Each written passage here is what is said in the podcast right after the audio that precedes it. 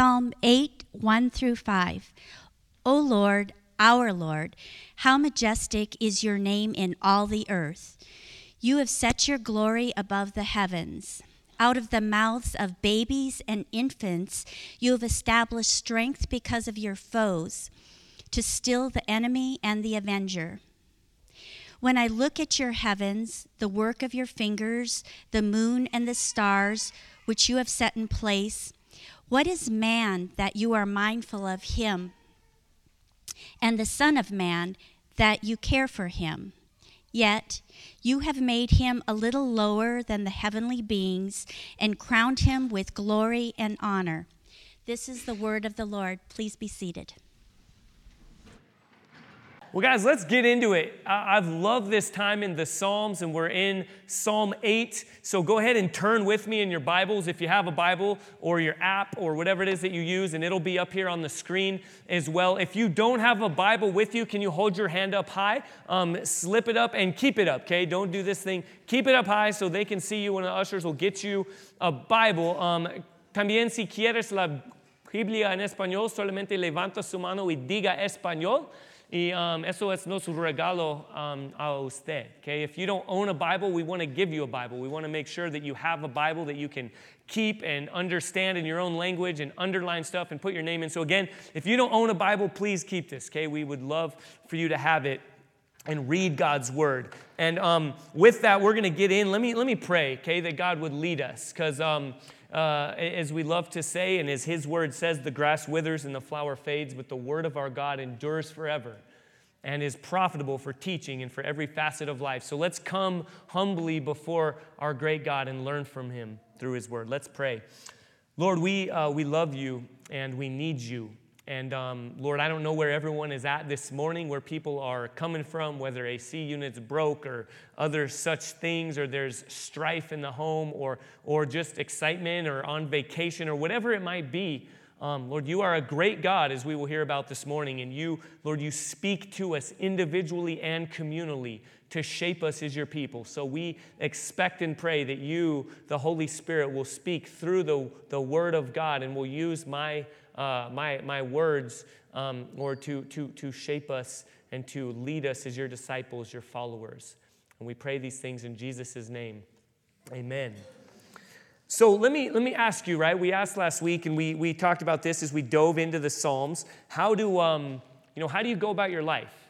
Like we tend, I, my guess is in our, in our world today, we tend to compartmentalize our lives. We tend to go through the motions, right? We're here at church, we're at Sunday, you know, here on Sunday, and then we go to the next thing. And, and we all have different ways that we go about our lives. And one, and one of the things that we learn in the Psalms, we learn a lot of things, but it most specifically teaches us about the character and the works of God. And then from there, who we are and how we're called to live and what that means in relationship to God. And then from there, how we pray, how we carry on an ongoing life of dependence and conversation and relationship with God. So, as we get into it, let me just ask you again this morning to be thinking about your own life. Like, what were you thinking about? What were you doing, you know, Friday afternoon, yesterday, this morning? Is there, a, is there a division? What does it look like for you to go before God or to make sense of a relationship with God? Because I, I learned from a particular type of poetry. As I was preparing for this sermon, I was looking at the sermon. Um, it's designed in a certain way, right? It's a type of, of song or poetry. It's called a chiastic prayer, and it, it starts with one phrase and then it ends with that same phrase, and then it kind of works up an arc and a back down on its way. And some of you are like, I don't even need to you know, know about that. But we learn something from that, from how the author intended it to be written. As I was preparing, I kind of looked into different types of poetry, and I actually asked a friend who's a kind of a connoisseur an expert in this particular type of poetry um, or, or, or, song that, uh, you know, what, for some advice. And so he gave me some examples that I, I'm going to read to you. This one, okay, this is again a modern poem that I read. It starts like this Suddenly, this crazy world made more sense to me. Well, I heard it today, and I couldn't help but sing along. Because every time I heard that song, I go back to a two toned short bed Chevy, driving my first love out to the levee, living life with no sense of time, and I go back to the feel of a 50 yard line. This, this is deep, guys. A blanket, a girl, some raspberry wine. Okay, anyone know what kind of poetry that is? It's country, that's right. I am definitely not an expert in this. Music, um, this particular poem, if you will, was uh, it's called "I Go Back" by Kenny Chesney. Let me just read you another one just for, for fun. And but we do we can learn some things here, okay? And this this helps us prepare as we learn from God's word. This other one, some of this stuff is just downright hilarious, by the way, and just like kind of disturbing. So I was hauling hay, I was feeding the hogs, and that summer sun had me sweating like a dog. So I cooled off in the creek. Then I was back to work in the dadgum heat. I was cussing out loud.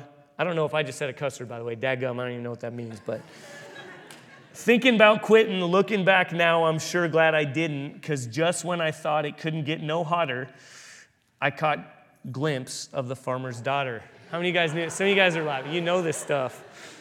We'll have a time. We, are, we already have the confession, but you can come back and ask for prayer if you're, if you were about. Some of you guys are like your feet were moving while I was reading that. Man, that talk about raspberry wine. I don't even. That's man. Surely it came out of a box, like no doubt. So this is high class stuff here. But something about country music that, that really, I think, exposes us, right? Some of us just get into it, you get in, you kind of nod your head, you just kind of sit back and you think about life. And two things that, that we see here in country music is, is again, I uh, consulted with one of these uh, professional country music uh, connoisseurs, Jack Carlson. We know and love Jack. We sent him to be a missionary to the other side of the world. And before he left, I said, Jack, I got to talk to you. I need some help. And it was about this because he knows all this stuff. But one thing, though, that we learn about country music is this, okay? You don't compartmentalize, right? Like we compartmentalize. And especially in our prayers, sometimes we think about going before God and our understandings of God and how that relates to our everyday life. We go in and we start thinking, man, well, I got to get it just right. I got to get this part. And then I start here and I don't know where to start. But man, country songs just go, go at it, right? Like, I'm go- it's like sarsaparilla and, you know, kicking dogs. And then next thing you know, a NASCAR comes into the scene. And then, you know, I went hunting and, and I fed the hogs. And it's all over the place. But it's real life. Like it's where you're really at, right? People are just going, this is where I'm at, this is what's going on in my life, and it's connected with a common thread. It's all about the, the true love. Like, again, whatever the song might be, raspberry wine and sweating and saying "dad gum," and then all of a sudden the true love of my life, right, comes into the picture. I know it's kind of silly, but, but, but seriously, in our prayer life, and, and we see throughout the Psalms the common thread is these two things. You see that the author and the whole way that they were edited and put together, that the Psalms would be read from cover to cover, is that you see the full breadth of everyday life. Is that you see wherever you're at, whether you're in a low, whether you're in a high, whether you're in sometimes the even harder places, the kind of seemingly mundane, like I don't know how to feel right now. I don't, I don't know where I am. I'm just kind of there. And the psalmists and the editors who put the Psalms together were meant to encourage God's people that wherever you're at, in whatever part of life that you're at, you're tied together through that common thread. That's your first love, your true love, the one who created you, the one who knows you. As one of the Psalms will say that we'll be in in a few weeks here, um, Psalm 139, who knit you together in your mother's womb that God is there, His character is true as we read this morning about His good character and about His works. And then we learn from there how to make sense of ourselves and how to understand ourselves and how to live our lives in light of our relationship with this God. We can learn that we need to bring whatever it is that we have, wherever we are, before a God who is transcendent and great and has made Himself close and near. And He calls you to make Him the common thread wherever you're at, whatever it might be, to look to Him. So, with that, are you guys re- ready? Learn with me from the Psalms about this God who's calling, who has called, who's revealing Himself to you, and says, Hey, come, come and give me your life. I will make sense of what is seemingly undiscernible, and I will show you who I am. And he starts right here. The psalmist begins with adoration, looking at God. Psalm 8, verse 1. O Lord, our Lord, how majestic is your name in all the earth.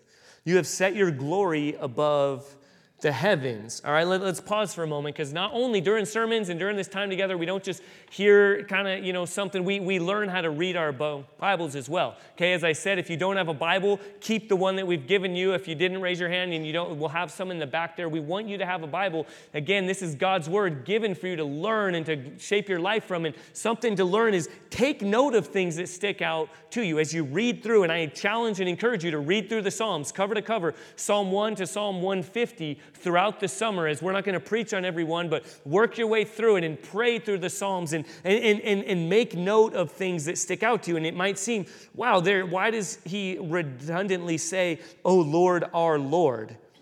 Like, hey, Dave, Dave, yeah. And then, right, that's like, that's maybe how this feels. But if you notice in your Bibles, and if you read Hebrew, or if we read Hebrew, we would notice um, something here that that first Lord is in all capitals, right? Anytime you see that in the, in the, in the scriptures, specifically in the Hebrew Bible or the Old Testament, that's the, the, the covenantal name of God that He has given Himself. That's Yahweh. Okay, or, or you see it YHWH, and that is um, and that is I am that I am, or I am who I say I am. And then that next word is is is our Lord, and you see capital L, right? But then lowercase after that. And those are different words. And that means something for us because this begins with a majesty, a, a, a, looking up, an adoration, a worship of God. As this psalmist enters into this, this, this, this, this, this time of prayer, begins with, Oh Lord, like the Lord. Again, that name Yahweh or Yahweh means, means the, the one who, who cannot be given a name by anyone else, the one who has no beginning and no end, but who is in fact the beginning and the end, the Lord. And this comes from uh, the book of Exodus when, when Moses was commanded by God to go and to lead his people, to be God's people and to lead them. And Moses is like, Who should I say sent me? And God says, Well, tell them that, that, that, that Yahweh has sent you that this is the name that, that, that, you are to tell the people how they're to know me, that I am has sent you. And, and again, that name, I am, it, it, means I am who I say I am. Right? He, he wasn't being mean, but it is kind of a like, check yourself. Okay, I, I will be who I tell you I am. And I am the one who has no origin, but the one who created everything, the one who leads over all things. And in fact, John Calvin speaks of God in this way. That, again, we understand the covenantal, that God is transcendent, as we talked about last week, and immanent, that He's made Himself near because, he, because Yahweh was understood by the Israelite people as, as, as I am, right? The, the one with whom you have to do, is how John Calvin said it. That God or Yahweh is the one with whom you have to do. It's the one that you, it's not just your idea of God. It's not, you know, I think God is this, or I like to think of God as this. But no, this is saying this is the real God before whom you will stand one day. The one who created you, the one who, who, who has the responsibility to give purpose and identity and meaning and light and darkness and, and earth and sea who you'll stand before one day, the one with whom you have to do, the one with whom you will relate. This is God. But then, if you notice, it, it shifts, right? So there's this Yahweh, this idea out there. But then the psalmist moves on and he says, Our Lord. Like our practical, real life leader, master, ruler. That's what that meant, that Lord meant, right? So you guys are familiar with like medieval times, or right? You hear people called Lord this or Lord that, and that is a, a title of authority. And so they say, the God, the creator of the heavens and earth, I am the one who, um, uh, in, in modern day um, Judaism, they don't even say that, that, that word. Um, and they're like, it's such a high, transcendent God who's our Lord, who's our everyday, real life ruler, the one who has to do with our coming and our going, with our unpaid bills, with our finances, with our struggles, with our, our concerns and our questions, the one when I don't know what to do with my, with my major, my degree, when I'm at a fork in the road and I don't know where to go. The Lord I am, who has made himself near and who rules and leads in the very practical reality of everyday life. God is great. And, and this psalmist begins his prayer, begins his understanding with the bigness of God. Who is God? What does it look like to have a relationship with Him? What does it look like to commune with Him, to relate with Him? Well, he, He's great, and he almost doesn't know where to go. And then in verse 2, he continues and he now looks at another element of God's greatness. Out of the mouth of babes and infants, you have established strength because of your foes, to still the enemy and the avenger. And so this is a this is an acknowledgement, okay? This is this is like we need again lean in to understand here. That he's saying, God, you're great, right? You could do whatever. You created things with just your words, and you could still your enemies. Like, like someone comes up and fronts on God, and he could do whatever he wants. And what does he do? Does he does he just defeat them with you know lightning bolts? Does he puff up his chest and go like, all right, let's go? No, he he uses the weakest to defeat his enemies and his challengers. Infants, and not just infants, but their words like, hypothetically speaking, this is like an NBA team that could very easily win the, the, the, championship with their starters, but wants to really show their strength and use their bench to defeat, you know, the Cleveland Cavs, hypothetically. right? Like we could beat you with all our all stars, MVPs, Hall of Famers, but we're going to use our bench to really, really win this whole thing. Some of you guys don't know what I'm even talking about, but there's this thing called sports, and I do use those uh, illustrations a lot. But it, it's that kind of idea that God's like, I could do whatever I want here to defeat my enemies, but I, I, I use infants, the seemingly weak, the, the one that you wouldn't expect. And that's who God uses to, to establish his purposes and to defeat his enemies. And, and so the psalmist is like, Oh God, our God, our Lord, Yahweh, the one who rules intimately over us, who uses infants to reveal his greatness by using the seemingly weak to defeat what is broken, to defeat any enemy. And we'll see what that enemy is as time goes on here. But and then he goes on in, in verse 3 and he continues, and he just kind of steps back again. When I look at your heavens, the work of your fingers, the moon and the stars which you have set in place. There's just this awe and wonder. Again, guys, get like, we could get whiplash in our prayers. Get in the habit of looking up and just I can't even fathom. And then looking at the immanent, at the close, at the at the near, right? Last week we saw in Psalm 1 that the psalmist used a tree in the illustration of very real stuff, right? And said, like, use this to, to fuel your prayer. Understand your relationship with God as a tree that is dependent on, on, on, on deep roots next to a stream and understand. So use and then and then he just steps back and is like, but I continue to, to I can't even fathom the greatness of God. I look at the stars and I look at the at all the things that you've created, the works of your fingers, and, and I'm just overwhelmed with the greatness of God and as always ought to be the case guys as you as you as you think about who is god and how do you relate with him the god with whom you have to do who is he and how does that affect your life? The comings and goings the ups and downs the nuances think country song style again.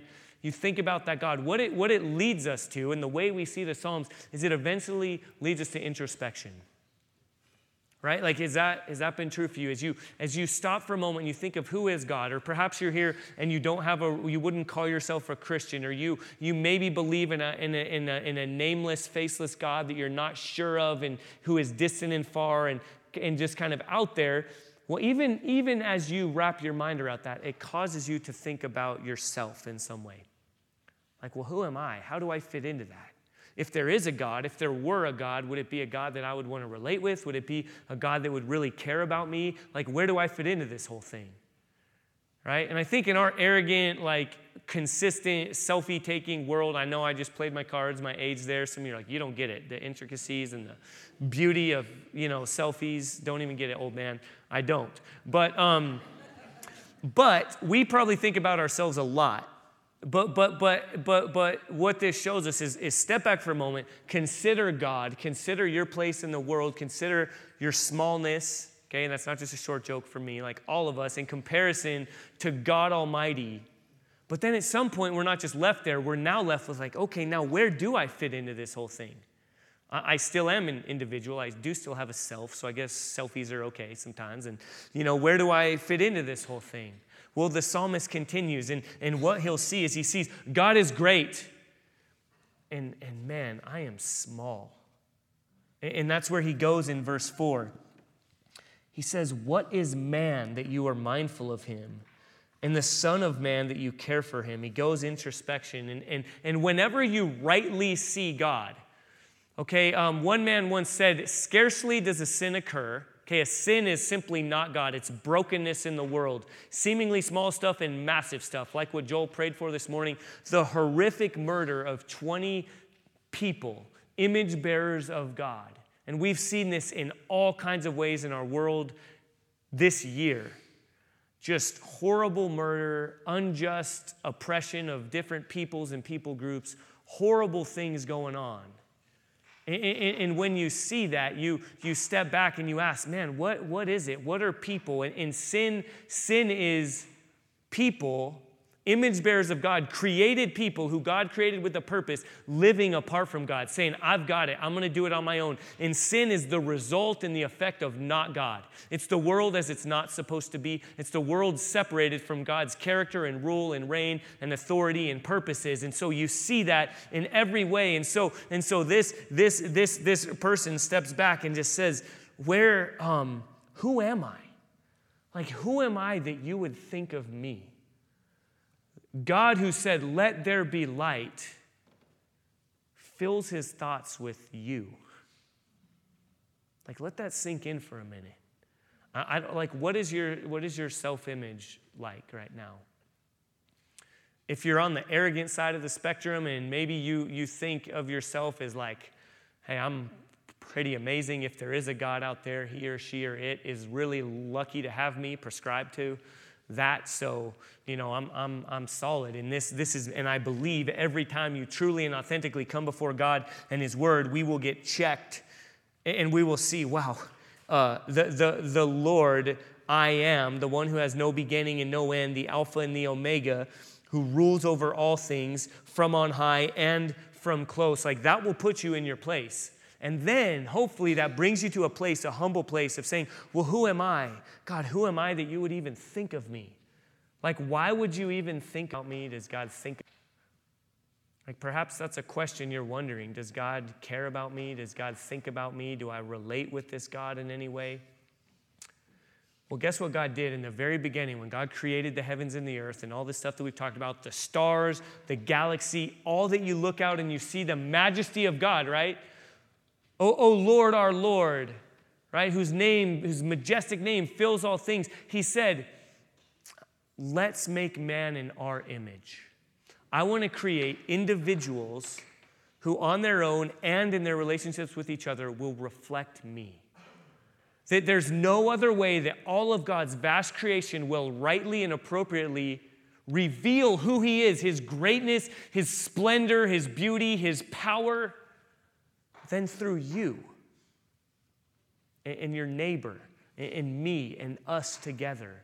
There is infinite value and worth if you're a human being because God created you with purpose and identity that is founded in Him. And God said, Live, flourish, multiply, have dominion over all things, be my agent, my ambassador, have dominion, exercise, live freely based on your dependence and your relationship with me. But we said, no thanks, God. Um, I, I think I would rather be I am. I mean, that's cool that you're I am, and that's cool that I am created and that you created me to, to, to flourish and to thrive and to have incredible value and worth, infinitely so because I'm yours. But man, I kind of want to give my hand. I kind of want to try my hand at the wheel. I kind of want to try my, that was another country song, right? Man, I swear that's not me. Um, but uh, he, he, we said, Adam and Eve originally, and from their default, all of us, by nature and by choice, are sinners, fallen, or the more appropriate word in Scripture is rebellious. No thanks, God. I want to do it on my own. I want to, I want to live. I want to flourish. I want to thrive by what I decide is right and good.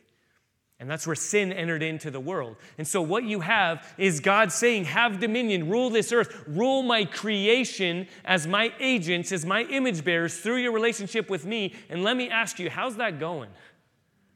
How's it going for you individually, ruling your own life in light of your smallness, separated from God, according to what you decide and discern needs to be right? How's that going?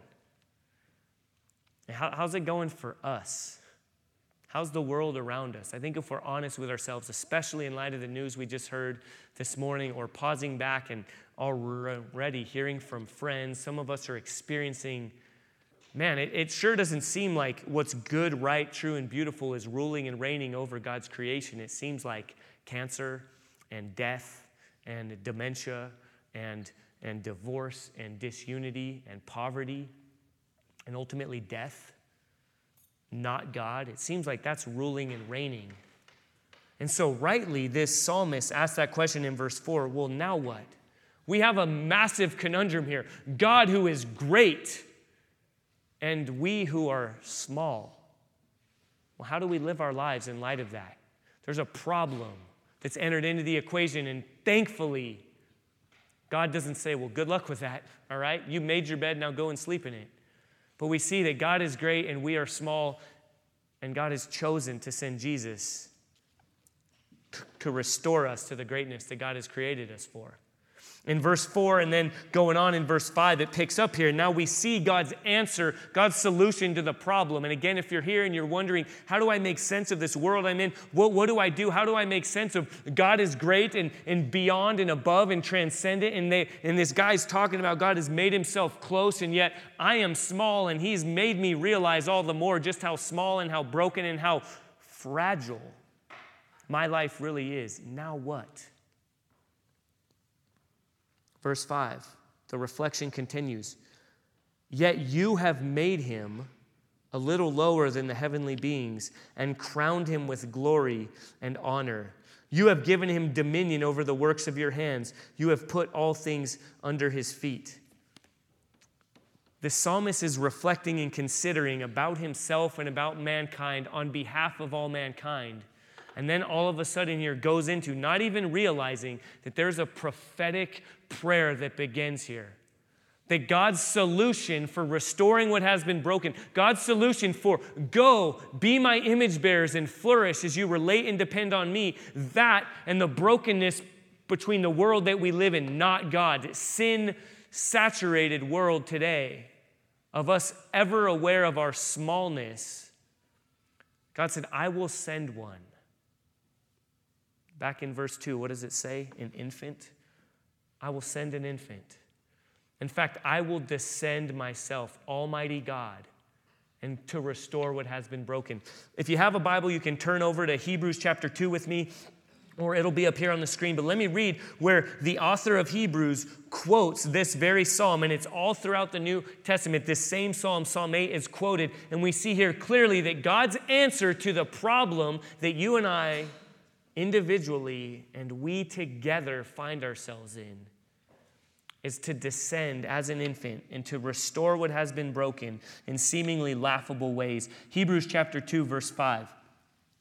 For it was not to the angels that God subjected the world to come, of which we are speaking. So let me tell you this in, in Hebrews, just super quick aside, the author of Hebrews is basically reflecting on God and reflecting on the problem that we are in, the problem that we're talking about right now. Of what do we do and how do we relate with Almighty God and what does that even look like and how is God going to restore this whole thing? And, and the author of Hebrews walks through some, some of the some of the like some of the big dogs in the Old Testament. Well, Moses is is who is Jesus? Is Jesus where does he fall in line here? Where, where does he fall in the pecking order? And he's revealing that God's answer to the problem is Jesus. There's no other answer to the problem that we find ourselves in. And so the author of Hebrews walks through and says, Is it Moses? Is it Abraham? No, no. Oh, I know. It's got to be angels. Jesus is a little bit lower than angels. Where does he fall in the pecking order. And the author of Hebrews is revealing no, no, no. Jesus is fully God and fully man. And he is the one who restores all that is broken. He is the one who connects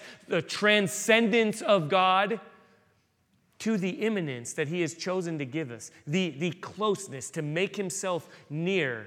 Jesus is the only way. And angels, lest we think, like what comes to mind when you think of angels? Those of you who have been going here, who come to redemption a lot, you know that I, I, I pick fun at that. But I, I, would, if you're asked, draw me an angel right now, it's going to be a little chubby baby wearing a diaper with wings that clearly can't hold its little chubby above body, right? And it's playing a harp somehow, and it's doing, and it's like, okay, that's an angel. But that is not the biblical picture of angels. Angels in, in the scripture, by the way, whenever any human or animal came face to face with an angel, they, they were terrified or bowed down, usually in worship, because it was like, clearly, this is God. God has revealed himself here to me. In angels or in humans and animals, there's this one really funny story where a guy is on a donkey and his donkey stops and he starts punching the donkey. And then finally the angel's like, Look, the donkey saw what you didn't see. So, all that to say, this is a way, we're way off course here. All this to say, angels are magnificent beings, like beautiful, fearful, sometimes sword wielding just crazy beings, okay? Not little chubby babies. So when the, the author here in Hebrews is revealing the greatness of Jesus, he says, for a little while, he chose to stoop himself down below angels to be like you and me. And picking back up, verse 6 it has been testified somewhere, we know that's Psalm 8 what is man that you are mindful of him, or the Son of Man that you care for him? You made him for a little while lower than the angels. You have crowned him with glory and honor, putting everything in subjection under his feet. And then down in verse 9. But we see him who for a little while was made lower than the angels, namely, who?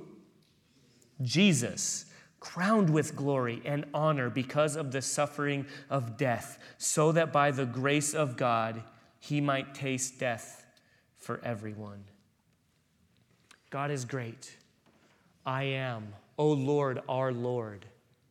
And because of our own sinful choice, our decisions, because of our arrogance, because I want to do life, I want to do me, YOLO, I want to get what I want to get, I want to do my own thing. No thanks, God. I've got it from here. Because of that, death rules and reign. Sin, not God. Hopelessness, what are we going to do? Death is knocking, right? Death and taxes. We can all bank on it. What do we do? Well, God's answer is what we saw back up earlier in verse 2. In a seemingly silly way, he would lower himself as an infant, born of a virgin, in a stinky manger, with no glorious receival, no hey, I brought you little onesies and bunnies, and no, just obscurely born God, I am, chose to come and to take on human flesh. And then, again, as verse 2 reveals, how does he win? What's his victory? In a laughable, crazy way. How did he defeat his enemies? Right? Verse 2 out of the mouth of babes and infants, you have established strength because of your foes to still the enemy and the avenger. Sin and death is the enemy of you and me and us. The world as we know it, what happened this morning, whatever brokenness in your life, whatever question you have, wherever you are at, the greatest enemy of God's good creation and of you and I flourishing as His people is sin and death. And how does God deal with it? Through death. Jesus laid his life down on a cross. This, is, this would be laughable. People reading this would say, No one in their right mind is going to win that way. That's just not how you do it. That's pathetic. And that's how God chose to establish and reveal his greatness, to solve the problem that you are that you and I are in. Though God is great and we are small and broken and desperate apart from Him, He has descended Himself and entered into our smallness and then victoriously rose from the dead after laying his life down on the cross and revealed as it says in 1 Corinthians chapter 15 all things were made subject to him again we just saw that here in verse 6 of Psalm 8 Look with me. You have given him dominion over the works of your hands. You have put all things under his feet. That's the world that God created us. That's the promise that he gave to Adam and Eve, to mankind. But because of our sin, we're broken from that. We're hopeless. And then Jesus brought back and ushered in what you and I could never do, like an infant, in a silly way, laying his life down on a cross victoriously, triumphantly, and then raising from the dead. And in 1 Corinthians chapter 15, where the author Paul talks about the dominion and the providence and the authority and the ruling reign. And again, hear me the transcendent and the immanent, the far and the present, the intimate details of your life are ruled over by a God who lowered himself, was born, be an infant, died on a cross, rose from the dead so that all things would be put under his authority, so that all things would be subject to him.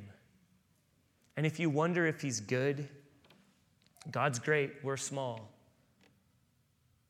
You look no further than the cross. If you wonder right now, if you're here and you're wondering, you know, how, how does God think of me? Maybe how do you how do you think of yourself again? Does depression and anxiety and insecurity rule and reign in your life?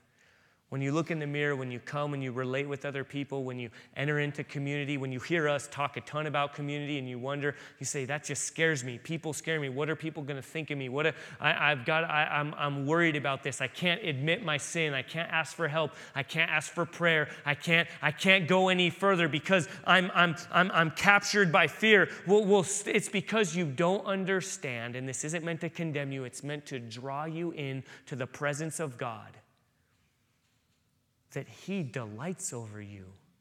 You fill His mind. Who am I? What is man that, that God would be mindful of me? You're, you're His image bearer, you're His beloved. He's calling you to put your faith in Him, to put your trust in Him, to be restored as His image bearer, to find your worth and your value and your purpose in Him.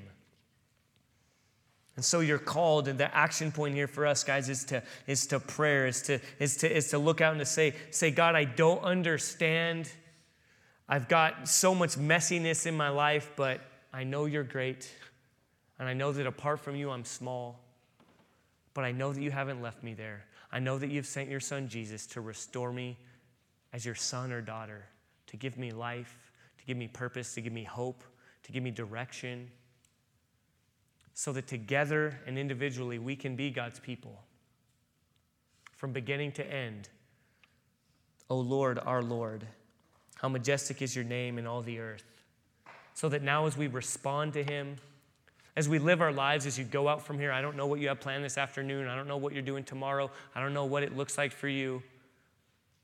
I know there's highs and lows and wherever it is, but it begins and ends with the reality that God is great and then it's informed by the fact that He's used that greatness to give you life and hope and purpose and meaning, so that with the words of our mouth, with the meditations of our heart, with the, with the lives that we live, with our relationships with each other, with our coming and our going, with our, with our struggles, with our rejoicing, wherever it might, might be, that our lives can proclaim and demonstrate, Oh God, Oh Lord, our Lord, how majestic is your name in all the earth.